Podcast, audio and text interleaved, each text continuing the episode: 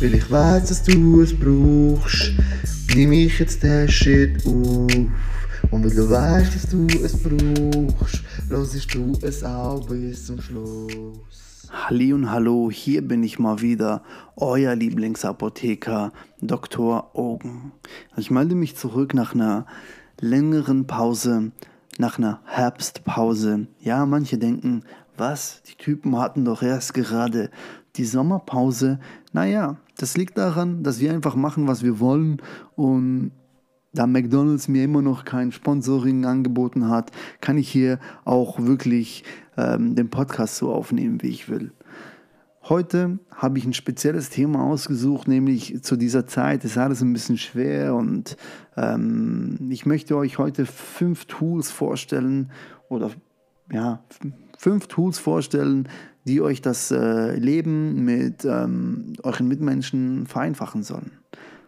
Tool Nummer 1 ist der altbewährte und klassische Gürtel. Ja? Wozu benutzt man aber den Gürtel? Okay? Du kannst nicht einfach den Gürtel nehmen und wild drauf losschlagen für jeden Scheiß, okay? Es gibt ganz klare Regeln hierbei. Den Gürtel, den benutzt du nur, um jemanden Maß zu regeln. Zum Beispiel klassisch, Mann kommt nach Hause, hat Hunger, Essen aber noch nicht bereit. Ja? Dann ist der Einsatz des Gürtels absolut berechtigt. Aber hier bitte beachten, ohne Gürtelschnalle, ja? Denn wir sind ja keine Barbaren, die hier mit der Gürtelschnalle einen Menschen verletzen, oder? Das finde ich wäre nicht okay. In der gleichen Kategorie, und deshalb 5 Tools, geht für mich der Stock mit ein. Klassisches Verwendungsbeispiel, also auch um jemanden Maß zu regeln. Zum Beispiel Kinder, die bleiben irgendwie 5 Minuten länger draußen, vergessen die Zeit, kann passieren, ja, soll aber nicht einfach so passieren, nämlich dann kann man den Sohn wieder zurück in den Wald schicken, er soll sich einen Stock aussuchen, der ihm gefällt, und damit gibt es dann was auf die Finger. Ganz klassisches Tool, hat sicher jeder von euch in der Kindheit auch so erlebt. Nächstes Tool ist die Rückhand, habe ich auch sehr gern. Eine Rückhand, für was benutzt man die Rückhand? Auch hier gibt es einen ganz klaren Verwendungszweck, nämlich um jemanden eine Lehre zu erteilen. Gehen wir wieder beim Beispiel mit dem Sohn.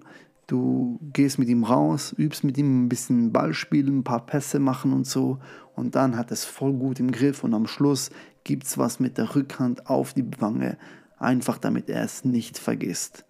Ja, oder er kommt mit einer guten Note nach Hause, klatsch, gibt's eine Rückhand, und daraufhin kann man auch einen Nackenklatscher geben, aber zum Nackenklatscher kommen wir nachher nochmal zurück zu sprechen. Auf jeden Fall, gute Note, gib eine gute Rückhand, so weiß der Junge, diese Note muss ich wieder nach Hause bringen. Das nächste Tool ist auch ein altbewährtes Mittel, nämlich die flache Vorderhand.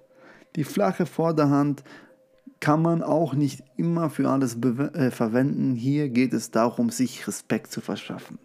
Klassisches Beispiel im Office, Mitarbeiter geht rein in die Kantine, macht sich einen Kaffee, ist okay, schön und gut, aber vergiss dabei, dir auch einzubringen.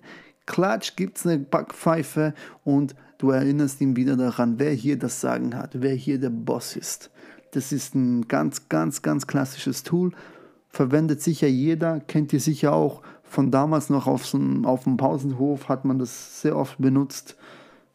Eine ganz klassische Respektschelle, sagt man auch. Dann kommen wir zum Nackenklatscher. Der Nackenklatscher ist ein Zeichen von auch Respekt, kann man sagen, oder etwas steht einem gut, oder man hat einen Haarschnitt gemacht. Dann gibt es einen Nackenklatscher, einfach so zu sagen, so, hast du gut gemacht, oder steht dir gut, oder ja, ihr werdet schon den Verwendungszweck hier finden. Auch hier, der sollte eher etwas sanft sein und wohlwollend rüberkommen. Das ist ganz wichtig beim Nackenklatscher. Gut, dann, liebe Freunde, ich hoffe, ich konnte euch ein bisschen helfen in diesem Wirrwarr. Es ist nicht einfach, ich weiß, immer das richtige Element hier zu wählen, aber Übung macht den Meister, und solltet ihr mal halt das falsche Tool für den falschen Zweck verwendet haben, ist okay. Kein Meister ist vom Himmel gefallen. Ihr werdet das schon hinbekommen.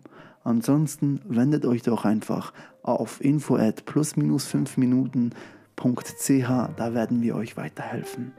Alles Gute und einen schönen Tag noch.